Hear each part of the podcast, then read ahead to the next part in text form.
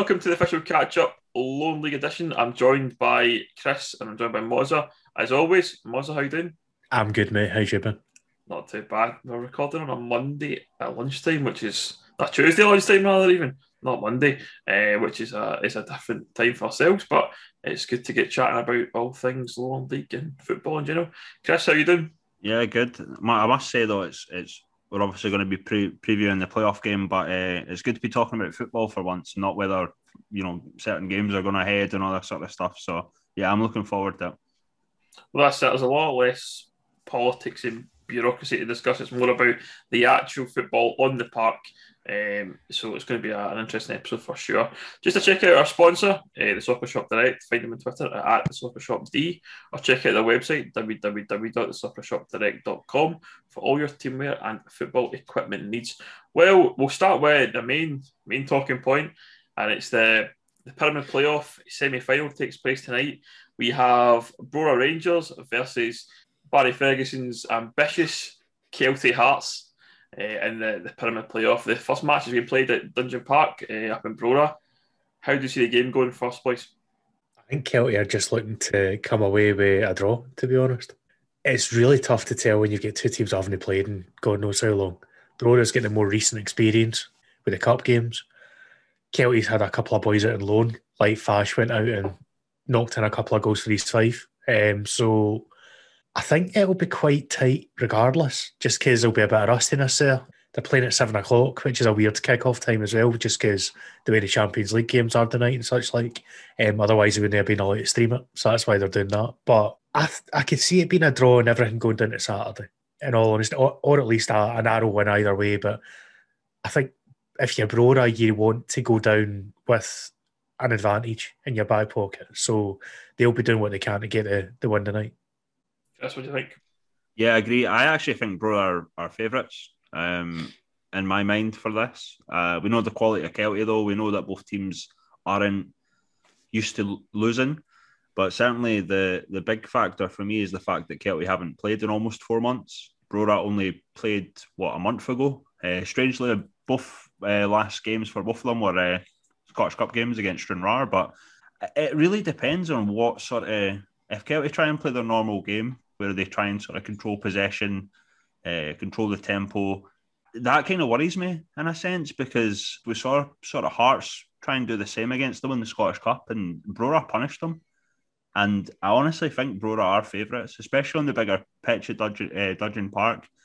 Uh, Kelty will be short of match fitness, obviously, so it's very interesting to to try and call this because of the the massive gap. But if you think four four months, you know, a long time for a footballer. I mean, that's almost like a complete holiday before pre-season. Mm-hmm. So uh, obviously, travel's not going to be a factor because Kelty are already up there, having left uh, on Monday evening to get up there. So that's not going to be a factor. I don't know if uh, Brora are going to do the same, obviously, um, before Saturday, like maybe come down on the Friday. But it's uh, oh, it's, it's fascinating. But I, I do honestly think Brora and my head over heart, probably Brora, probably favourites. But ah, it's, it's it's so hard to go against Kelty because we know how good they are. But I'm I'm definitely definitely think Brora can can pull something off, and if they do, to take a you know maybe a one or two nil win down to New Central Park, I think they're favourites for the whole thing because you, they go they go down to New Central Park. It's a smaller pitch.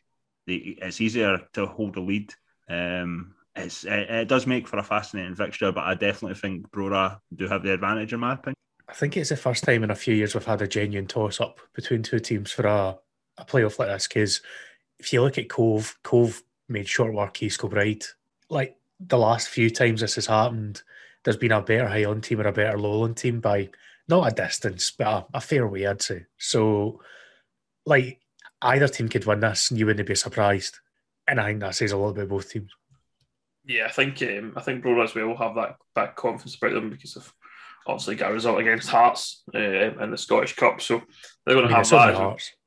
It's only Hearts, obviously, but definitely they'll have that in their in their kind of in their head. Well, we can beat Hearts, we should be able to beat Kelty Hearts. That's probably their their thinking, and, and I think they've definitely got the got the ability. Uh, no doubt about it. I don't know much about squads in terms of fitness or anything like that, but um, certainly those guys have been I presume they have been training for quite a bit now, haven't they? I know they were, they were kind of waiting to hear back in terms of when they could restart and they got the all clear and stuff to, to actually train. So they've been obviously ticking over, but I don't know if they'll have managed many like bounce games in because there won't be probably that many other teams to play in terms of getting kind of any sort of match kind of sharpness. So maybe maybe it'll be tough for both of them for sure, but close game, fully expected, and I think it'll be. I think it's going to be quite tight going into the game on, on Saturday. I, I think it'll still be able to play for it on Saturday. I feel personally.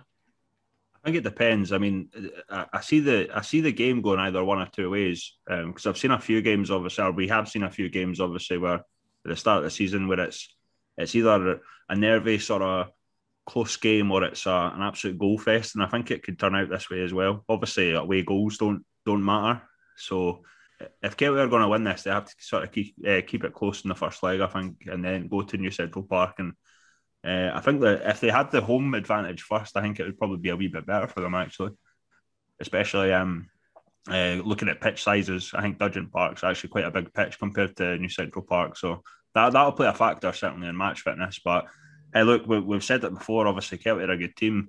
They have had weaknesses in the past, but I think Barry has sort of worked on. I think they only conceded four uh, goals in the Lowland League this season, so I, I do generally fear that Brora we'll look at this and say, well, we've got the home advantage. We, we can take this tie by the scruff of the neck. I mean, the flip side is Kelty might actually be happy to get their way leg out the way first because if they're both rusty, they'll both be a wee bit more kind of ready for Saturday's game, you'd think.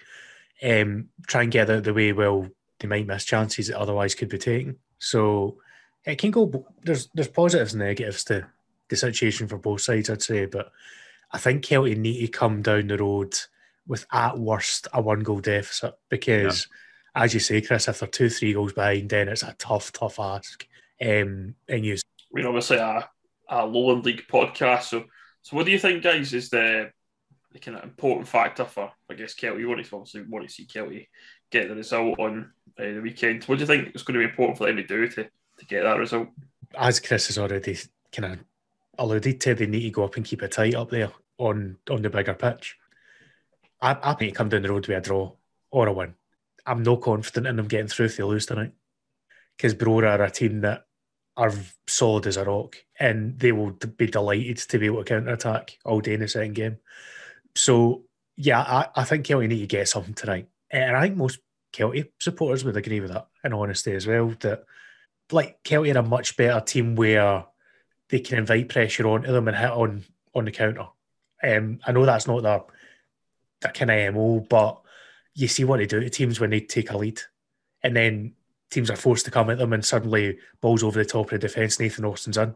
And so to a head, I think they'll go through. Um, purely because, in my opinion, they're a better team when they've got a lead.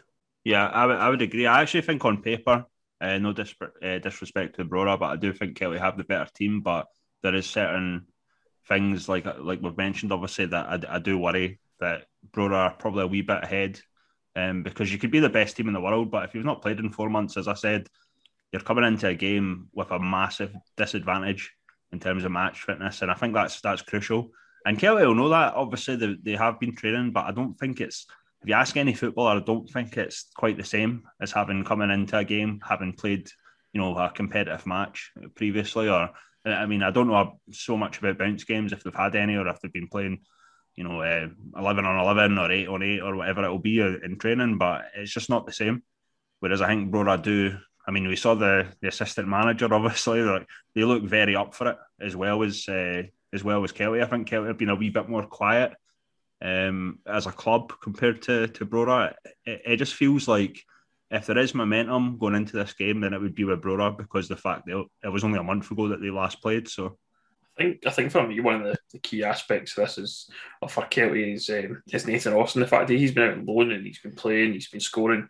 He's going to obviously come into the game on a bit of form himself. I think that'll be a, a key a key battle. Is, is if we get the ball to Austin, supply him with chances, he'll he'll put them away because we know what he's like. He's a he's, he's a goal scorer and that's what they need. Um, so it's also not about getting. I don't know what you said about getting a draw, but they need to go out there and get get get the, the full result. So I guess getting the draw by uh, basically half time by yeah. the end of the game. So that's only half time in the tie. So um, get the ball to Austin. I think we've got good creative guys in there like Higginbotham, Botham who can who can create chances. They both both guys are on form, I think Kelty for me are the, other team. It's interesting. interesting. Yeah, well, as Chris just said, exactly the same thing. It will be really interesting to see how it plays out because there are so many unknowns that it's quite hard to to make a confident call, isn't it? The, the, there's you know there's definitely game changers obviously like Nathan Austin, Dylan Easton, Callum Higginbotham, but the big the big guy for me is obviously Michael Tidser in the middle of the park uh, because they have sort of I think from what I've heard, Barry's always wanted to play this sort of control the tempo, possession type game. We've seen it this season already. If Brora, you know, get a goal ahead or two goals ahead and they're not controlling the tempo, I think we could see Kelty crumble. And I'm not, I'm trying not to be too harsh on them, but I just think, like, like we've said, we, we need to see them keep it tight. Uh, Brora are, a team that, albeit, you know, we could say that Kelty have all these sort of weapons, if you will. Um, Brora are a, a, dangerous team, and it and it's we've, we've seen it so many times where we've we've looked at Scottish Cup ties between Lowland League sides and Highland League sides, and we've said, oh well, the Lowland League side's going to going to get through. Uh, you know, they're the favourites, and it's just not happened. So there, there's that to it as well. I, I don't want to pl- feel like I'm playing down Kelty's chances, but there is certain thing. There's probably more concerns uh, uh, football in terms for me for Kelty than there is for Brora, like we've mentioned.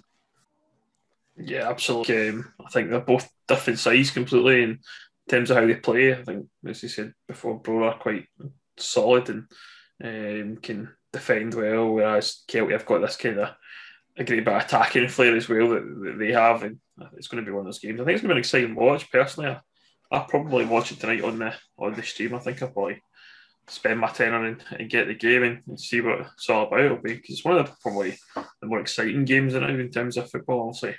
Yeah. I'm a I'm a cold Marmot fan, so the game's exciting for us just now in terms of trying to stay up. But um, beyond that, I think for me, as a neutral, it's going to be a, a good game to watch, and um, hopefully rooting for Kelty because they're, they're representing the Lowland League, and, and what we want to see is as many Lowland, Lowland League teams get up to the, um, the the league the League Two anyway. So I think we'll be, be looking forward to seeing hopefully Kelty get us out.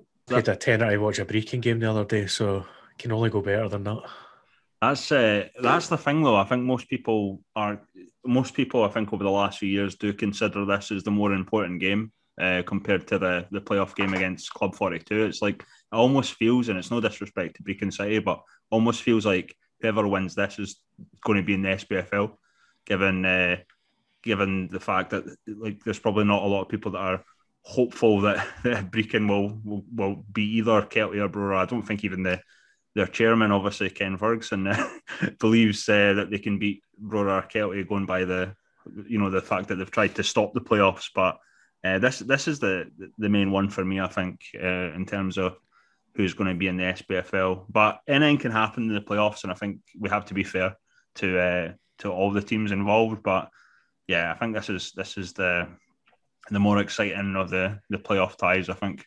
Yeah, and I think in fairness, we should probably talk about Brechin a wee bit here because obviously there's been a lot that's happened the last few weeks. Um, I watched the Brechin Annan game to get a, an idea how they've actually been playing, so I'm not just accused of like dismissing them. You just and watched that for Daz Christie, let's be honest. I did watch it for Daz Christie and he did score. So it was worth, it was worth every penny of that time. We were there for the Daz Christie. But um, to be fair to Brechin, they do play some nice transition stuff for defence to midfield. There's some tidy play, but it's when they get to the edge of the box, they just don't know what they're doing. Like they're, they're completely devoid of ideas, and their defence is static. So anytime they lose a the ball there, suddenly they can get cut to pieces with just a simple through ball or a ball over the top. Um, and Annan did that, albeit with one absolute comedy goal, the first goal where the goalkeeper didn't realise the ball was going to come off the bar and he thought it was going over the bar. Um, yeah, less said the better.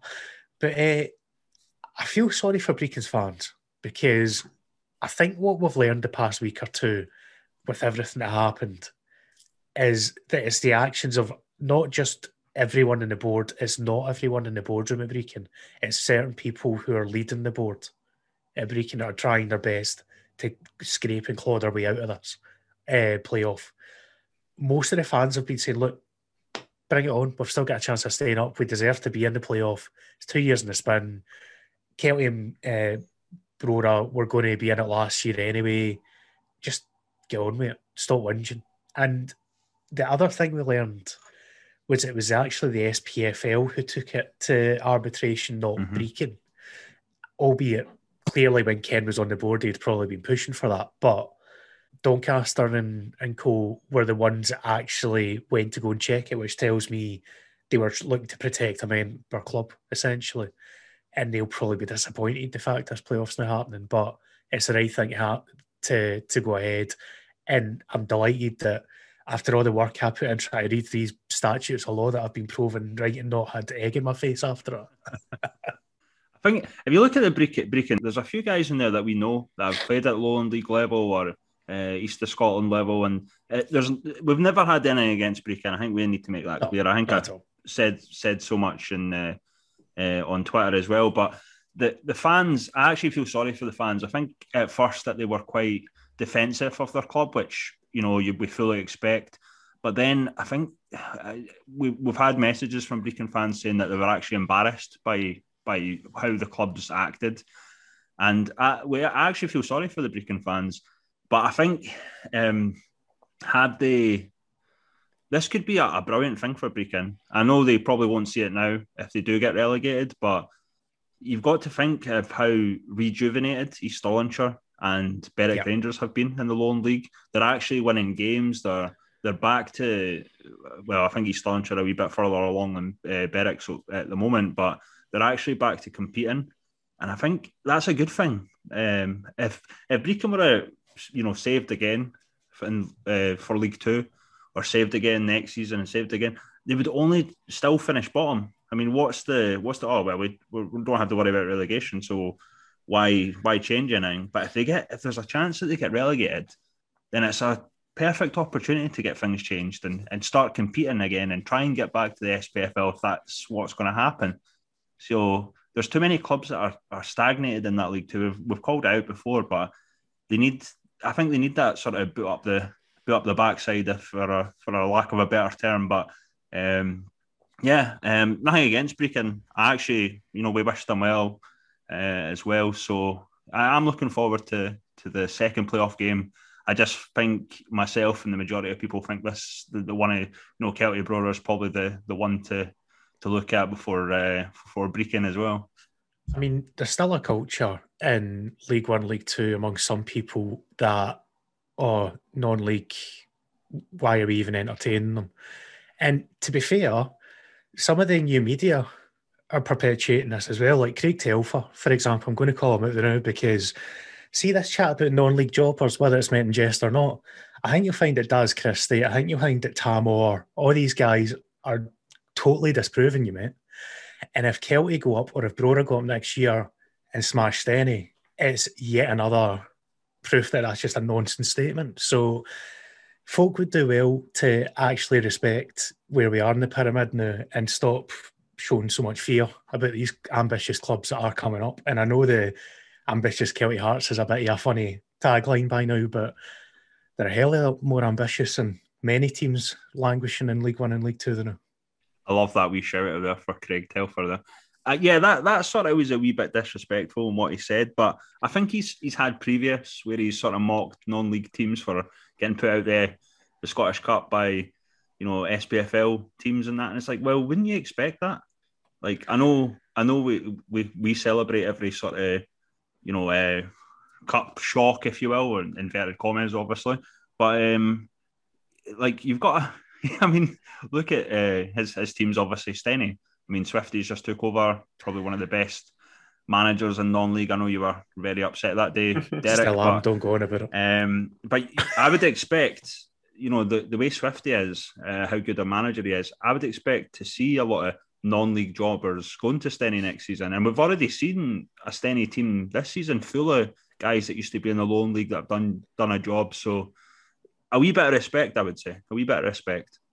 Completely agree, boys. I think I think we've gone back to the point about Swifty and he knows the he knows the West of Scotland League really well in terms of he's played there, he's managed there as well. He's been a around a lot of the clubs. He knows the players, he knows the managers. He, he's guaranteed to be bringing some of those boys in. We saw with BSC last last year. they brought in what two from Talbot and one from Pollok. It was yeah, um, top top players in terms of Andy Leishman and, and Craig McCracken. If I brought Jimmy Glasgow as well from Walking Auchinleck and mm. um, obviously our man Daz Christie, we, have talked about that guy enough. I think we've probably got his move to to Anne, and let's be honest, we were, we were big fans of um, big fans of Daz. And I think with the Swift Swifty Rose, say the, the league, you you probably want to see this. But a lot of those guys are probably playing in the West for for, for money. Probably that's probably the main thing in terms of being able to play and get good money for playing a local team. They maybe might see the opportunity to go and play in League Two. I think like yeah. back to Daz, I think I'd be surprised to see Daz playing in the West. I would think he's he's absolutely capable. Of, he's seen it. We've seen him Annan already. He's capable of playing at a higher level, and, and, and Swifty will be. That's the kind of guys he'll sign. The guys he knows, the guys he can trust, and and they're no different to some of the team, the players in the in the League Two already. So I think I think we'll see that, and I think already this kind of this kind of bit of a kind of look down your nose at, at non-league just has to stop because the only reason ultimately we haven't been able to play these teams before is because of the the the kind of glass ceiling in terms of the the pyramid. Now that's opened up, but I mean we're coming in terms of West and these teams and, and lower league teams. We're coming for these teams in the League Two and to watch our back is fast. I tell you what, one thing we have to mention, we have to give a wee bit, a wee bit of a shout out to Annan Athletic because they're, they're, they're, they're struggling a wee bit in League Two, but they're one of the teams I feel that really respects non-league. I don't know if it's because they're one of the newer members in the SPFL, but I always feel that they have a, a decent respect level. They're they're not like say a, a Beef or a Albion Rovers that seem like they're they're obviously in the, the same sort of ilk as uh, as Brechin lately with the with, with some of the you know the excuses and, and whatnot that we've we've seen. Um, I really do like Annan Athletic, and and it's same. I think it's similar to to Queen of the South. I don't know if it's just the region uh, uh, where they're based, but they always seem that they always seem to be quite supportive of non-league. The South teams generally t- tend to be quite like open to things, don't they? Um, I know that's a very wide assumption to make, but no, you're like San and Queens are still very in touch with other local sides, um, even down to South of Scotland level. So that's always been the case there, I feel like. Um, but yeah, there are clubs up there who like are very open to to progress and, and that kind of thing. Obviously, we've got Cove and Edinburgh City up there now. Chances are we might have a third one in the SPFL next season the tide's beginning to shift. I feel like, um, and it should get easier in years to come to argue for actual automatic relegation. We'll see how it progresses. I uh, I saw someone something from actually one of the sort of Edinburgh City fan fan accounts. They were kind of questioning whether if it was them at the bottom, whether there would be be a sort of argument of whether they'd be relegated. But um, I think also East Fife as well. We've got to sort of give them a wee bit of a shout. They've always been quite, you know, we've obviously seen the likes of Nathan Austin go there on loan. I know he's been there before, but they, they seem to be like another club that, that tends to give non-league players a chance. Um, they picked up Tom Collins in the summer as well, and yeah, they've, they've done it with a few players. We mentioned um, Stenny just briefly there, but um, we had seen some news uh, during the week where there was a an incident. Uh, Albion Rovers versus Stenny, and uh, there was an allegation of um, abuse towards uh, David Cox, the uh, the Albion Rovers forward. Apparently, David Cox did. Not apparently, he has had um, some struggles with mental health in his life, and um, it's been alleged that uh, Jonathan Tiffany of Stenhousemuir has um, abused Cox by saying he should effectively have when he tried to kill himself a few years back, he's done it properly, and, and that um, I think for me that's just a if true, I think the thing is we don't know for certain what, what's been said. Um, it does sound like there's been a bit of kind of to and fro between both players, um, supposedly. But I think for me, if that's if that's true and that's been said, it's, it's a it's a horrible thing to say to anyone. That yeah, it's beyond pale. Um, I was having a chat the other day with somebody about it, and see with all the the conversations we've had recently about trying to kick racism out of football, trying to kick homophobia out of football. This is exactly the same thing. It's it should all be treated the, the same way that if he's done it, should be a minimum years ban. And I know the allegation that he's made in return is it's been about to and fro. Um, as far as I'm concerned, he's not denied saying it from what I can tell for the statements that have came out, he's basically just got kind of said, "Oh, there was chat flying about back and forth, and where's your proof?" Seems to be the um, the defence. Stenny's done exactly the right thing. So I know a lot of folk have had a go at Stenny because this is the way pylons happen in social media. But Stenny have taken themselves straight out of the picture. They've put, put the boy out of the team. He's on a leave of absence slash suspension. And they've let the SFA take over the investigation, which you've got to commend them for doing the right thing, I would say. Because um, I, I know a few of the boys behind the scenes are quite well, and some of the messages I've got just disgusting, absolutely disgusting. Absolutely, yeah. Especially when we're talking about mental health and that, you should see some of the vitriol that they've got in DMs and that's just a joke. But again, it's another low point in football, and we've had a few of them recently, and it's this is with fans knowing. Do you know what I mean? It's like it just shows that the issue isn't just with abuse coming from the stands. There's an issue on the pitch as well, and it it needs eradicated. It's simple as that. Yeah, I think my take on it when I've sort of read into it is the fact that there might have been sort of comments uh, made to Jonathan Tiffany. I mean, he's had you know uh, sort of issues personally as well. I don't think I think we've mentioned it before, but I don't think you should ever get personal, no matter who it is no. or uh, and I think there's been a, I think you've mentioned obviously Ben, but there's there's maybe been a bit of a to and fro.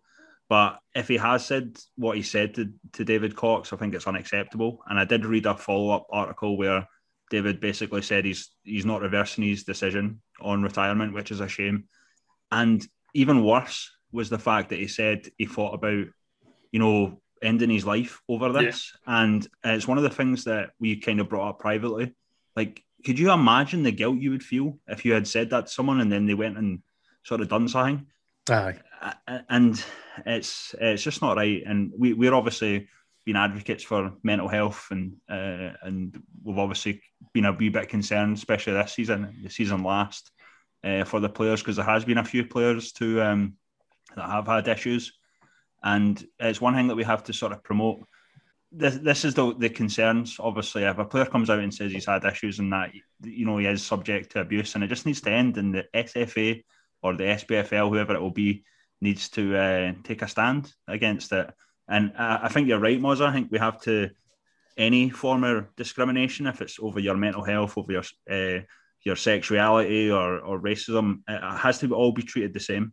Mm-hmm. And uh, and whether or not you know, Cox or whoever said something to to Tiffany, which I hope they haven't. I mean, that, to me, that's just as bad. But from what you know, I don't want to d- defend Tiffany if he's if he said that, but certainly just don't get personal. That's that's always been our sort of stands of uh, over everything. Um, it's a shame. It's a it's a terrible issue, and it'll be interesting to see how it's dealt with. Uh, you know, in the in the next sort of few few days, weeks, however long it will be. Yeah, I think I think you're right, Chris. I think the thing for me is, I mean, you mentioned there about personal abuse. I mean, there's we know boys will be boys in terms of on the park, and, and you'll give each other a bit back and forth. That's that's part and parcel of football. We we go to games and you hear the shouts from players to player, but um, and the same when the fans are there, the fans are there to quite like to give players abuse, and you get the odd player who'll give it back, and, and that's just that's part of football. That's probably part of one of the reasons why we enjoy it. There's, there's that bit of needle and and there's a line I think for me, and that's it. I think things like like this is just kind of beyond the beyond the line. You can take it to a certain level, and you can give a bit and, and slag someone off or whatever. But I think once you get to a certain point when you get personal, and, and certainly when it's about things like whether someone's had a, a, a personal struggle in life or yeah. uh, racism, homophobia, whatever, then that's the that's kind of beyond the beyond the line for me, and that's where it, it needs to stop. And, and, and things can be said in heat in the moment, and, and maybe you, obviously if they have said it, it's been a, a regret, but for me, it's just it's just too far. Um, yeah. And we need to sort out and and make sure we can obviously play play nice, but play fair. I think that's the that's the the important thing. We don't want to be too wrapped up in cotton wool, but certainly we need to kind of kind of steer steer clear of things like that. No, you don't want to take the edge out of the game or anything like that. But at the same time, there's a common decency level that needs to be at, and I think most people would agree with that. In fairness, we're hardly saying that we should stop players talking here. We're just saying, yeah, stop things that wouldn't be acceptable on the street, in the pub. Simple. I always think of, of obviously football is a bit of a sort of workplace. Would you would you get away with saying that to a fellow professional in any other sort of work environment? I don't. It's a sackable so. offence. Yeah, exactly. So you have it has to be treated the same on the, the football park, and I get what you guys are saying about it's part of the game, of course it is, and there's there's banter, but yeah, um, lines were crossed, I think, and the fact that David Cox has has decided to retire over it, it does speak volumes in terms of what's been said, and I think there yeah. has been something said. I don't know if he was, I don't know if I take your your viewpoint, Mozza, where I, I, I, don't. I think he was trying to say, well, he verbally abused me. That's the way. That's the way I looked at it. But he's he's got to had he's got to had to said something for him to you know literally walk out the, the stadium at half time and go home. Um, there has to be something said there, in my opinion. Oh no, I totally agree with you. Um, the only point I was making was that um, Tiffoney, I don't feel like has denied that he said it. Okay. Um, because he's basically said, "Oh, I got goaded," but he hasn't actually said he didn't say what he's been alleged to have said. And as you say, the fact that he left the game at half time while being on the bench and recorded that, and if anyone's seen the video, it's a tough, tough watch because Cox is really emotional when he's when he's talking about it. Clearly, something's been said. I, I, I think that's beyond doubt. Um, the thing I don't understand though is that Cox was on the bench for for Albion Rovers. Tiffoney, I believe he was he was in he was playing. He was he was in the starting starting lineup. So so at what point does does Tiffoney get to Cox to give him abuse? That, that's the bit that I don't really understand. He was playing left back. Apparently, it was um, at a throwing.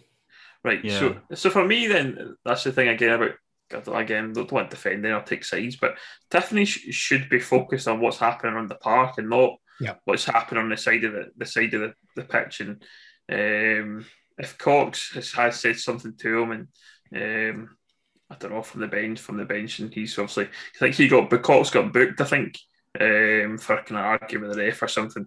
So I don't really know how it's transpired, but I find that bit a wee bit odd. The fact that, that Tiffoney should have been kind of focused on the game and, and, not bothered about what the shouts are from the, the sideline, and all of a sudden it's it's blown up into this massive thing. But um, I guess we'll find out in, in, due course, and it'll be be fully investigated by the SFA, and we'll, and we'll hear exactly, you know, maybe not exactly what we said, but we'll kind of get kind of get the gist of what's what, what's happened, and and those who, who deserve punished will get punished. So moving on to kind of other news within uh, low league football, one of the, the main talking points we've had over the last week and a half is that BSC manager Stephen Swift has left the club and will be uh, has joined uh, Stenhousemuir. Feels like this is a bit, this could be the Stenhouse Stenhousemuir podcast this week. We've mentioned them far too many times, but um, firstly we'll come to you, Mozza. Um, he's your gaffer. Just give us your thoughts. I'm gutted he's gone, but he deserves it. He's deserved a jump up to SPFL for a year or two now. Um, and I think Stenny's a good place for him to go because there's a lot of good work happening there um, behind the scenes. So I must admit, as soon as that job came up, I had a wee bit of fear about it, and here it is. But it was either there or Stranraer were the two that I thought would be the ideal openings uh, for him. Like he's obviously got a bit of history with Stranraer, but it's it's tough for the club because we'd only just started making preparations for next season, and obviously Swift had said to the squad, right, let's get together, let's see what's happening we now need to start from scratch because he's taking these whole backroom staff for him as well. Um, so this is a massive appointment, massive appointment for BSC. Um, given that before Swifty we were a mid-table side, potentially heading towards the kind of lower half of the, the table, and he's turned us into a contender. So we really need to keep that momentum up. Otherwise, oh, it's only going to get harder to get this league. We say it all the time.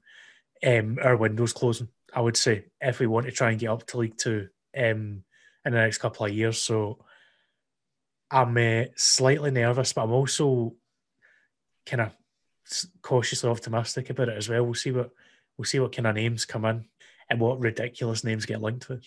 Hundred to one, by the way, for anyone listening. Hundred to one, brilliant. To one. Nice. I was. Uh, I don't know if it's because I've obviously spent so much time with you, Mozza, but I did feel a wee bit empathetic to you and the and the BSC lads, obviously. But I, I agree. I think Swifties deserved his chance. Uh, brilliant manager. Really, really respect Swifty and what the job he's done at BSC. massive shoes to fill. Massive shoes to fill. I don't yeah. know.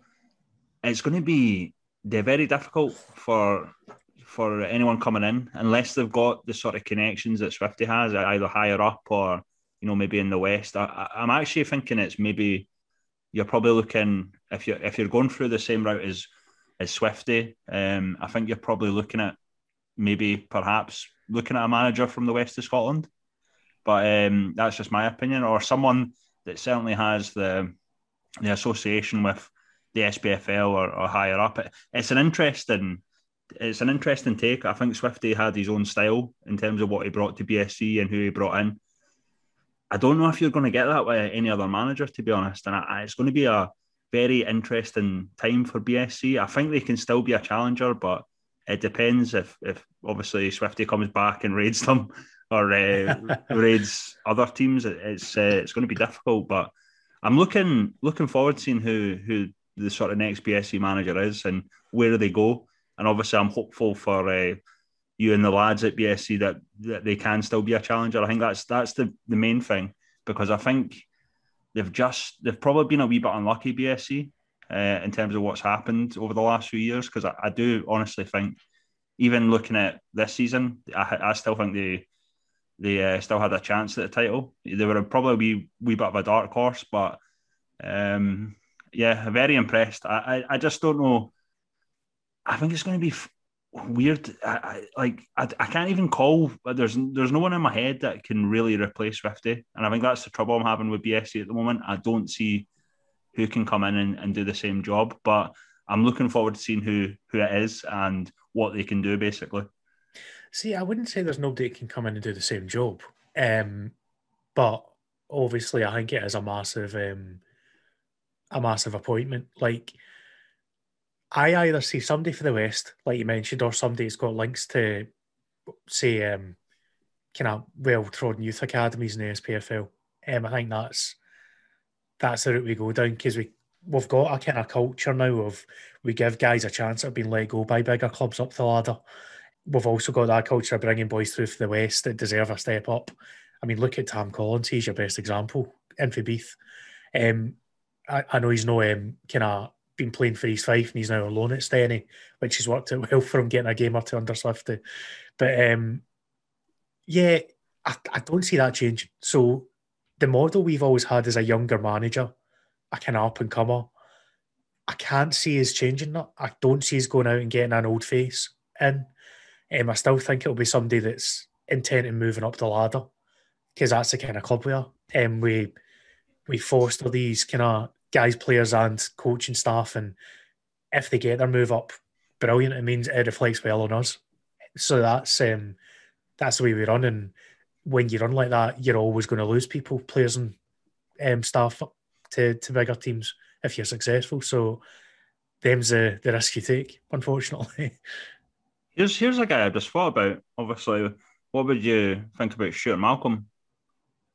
I don't think Malks would uh, be in the thoughts. Obviously, this is my opinion. I should point out, not in that I know behind the scenes of that, but yeah, I don't see Malks as the the kind of manager we'd bring in. To be honest, he's obviously was at Forfar early in the year in East Kilbride, so he knows the league well enough. But I see as more as being a team that will go down a level to pick a manager that has the ability to step up. Yeah.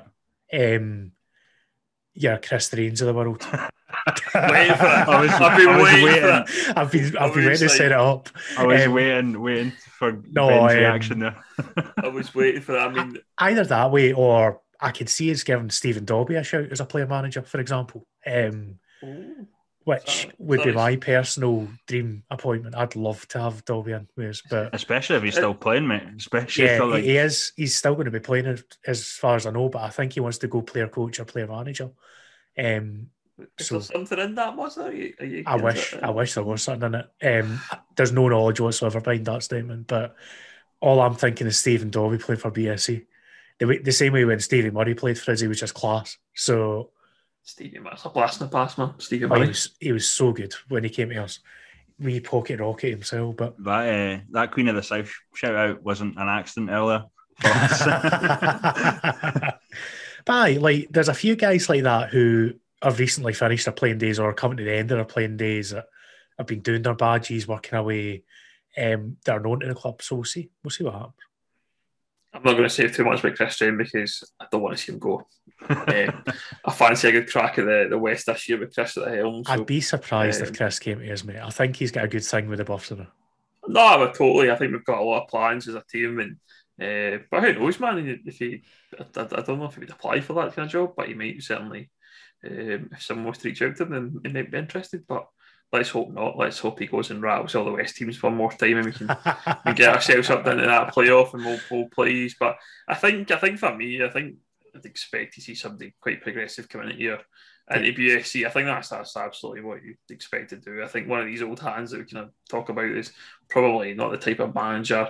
Um, the thing I think for me though is that the whole kind of going down that player coach route is that what BSC is that what BSC need? Maybe better off having a, a full time manager who's who's focused on the on the side, the playing side, like like Swifty, excuse me, was.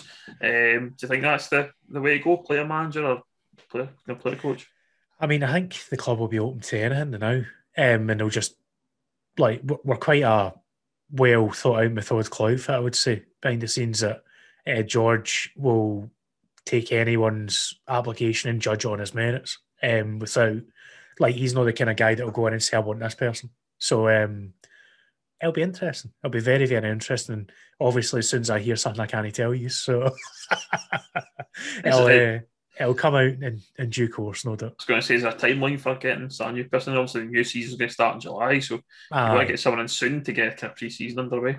I'd like to see some the next couple of weeks, and I suspect that's what the timeline will be. But um, we'll see. I mean, I should actually say thank you to Swift if he's listening because he gave me a wee shout out on his uh, his wee cheerio statement. Although I found out for Cam at Cam had a chat with him and he didn't know my name was Derek. He just knew my name was Mozza. So there's that.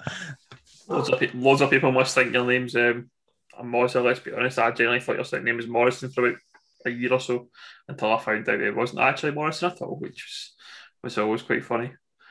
But, Ian uh, Ian Thompson at Kelty still calls me ramping if it, if it's any consolation for you, uh, Derek. I mean, to be fair, most folk just know me as that through football regardless. Um, it got to the point where with the COVID teams, half the time it just said Mozza Robertson on it. so I had uh, well, that's one of the reasons I had to put Chris in uh, in on my, my Twitter page because people just were calling me ramping, yeah. which is which is all right. I don't mind obviously, but it was just like yeah, it was a bit strange. So I was just like, I would just add my real name in there as well. Obviously, that's a that's a major one. We'll, we'll keep up to date. The BSC, I'm sure Moz will be first to know once once we hear. So we'll, we'll be keep in, in the loop once we once we hear what's happening with, with BSC. But I'm looking forward to seeing who. Because I think that's the thing as well about a new manager. It's always quite exciting when a new manager comes into a team and yeah, and kind of got their own ideas and what they want to do. So it's always it's always exciting and uh, we'll follow that story here to catch up, I'm sure.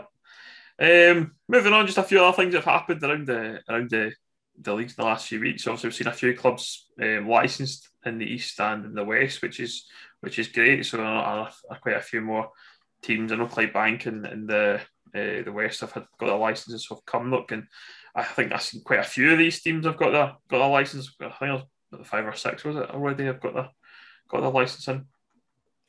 I um I think there's still one or two to trickle through as well, but it's good to see because this is what we need for the West to get in the same level as East, and then that forces all Lowlands to further relegation. So um I feel like it might well be discussed and potentially something might happen at this AGM this summer because mm-hmm.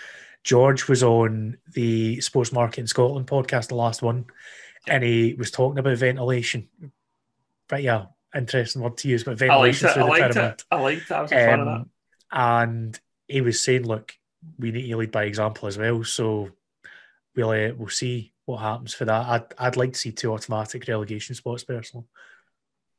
Yeah, it would um, be like a like a one from each each league, and if that if that's the case, like a like a west. I know we've obviously got the south, but um, do you think we expect to see kind of maybe even one from each league getting going up per year, maybe even three at some point? Yeah, I think long term the South is probably going to come under the West's banner, yeah. isn't it? It's now the worst kept secret in Scottish football that the South are looking to step down a tier, um, and basically be a feeder league to the West of Scotland Premier. So um, it would make sense with the West and the East to have two relegation spots and automatic promotion for the champions.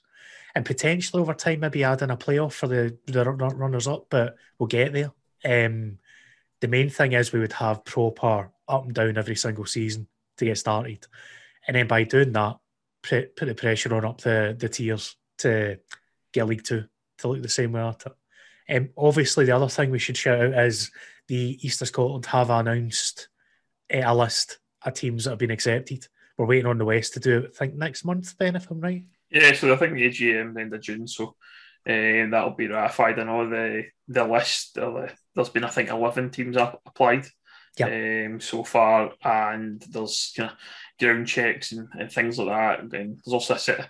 The Western have set out like a kind of criteria. I don't know if that happens in the East, but there's been a criteria kind of set around um, a number of things that they, they expect to see in the um, in the Western. I think it will depend on how many clubs hit the the criteria, whether or not they'll go into the conferences.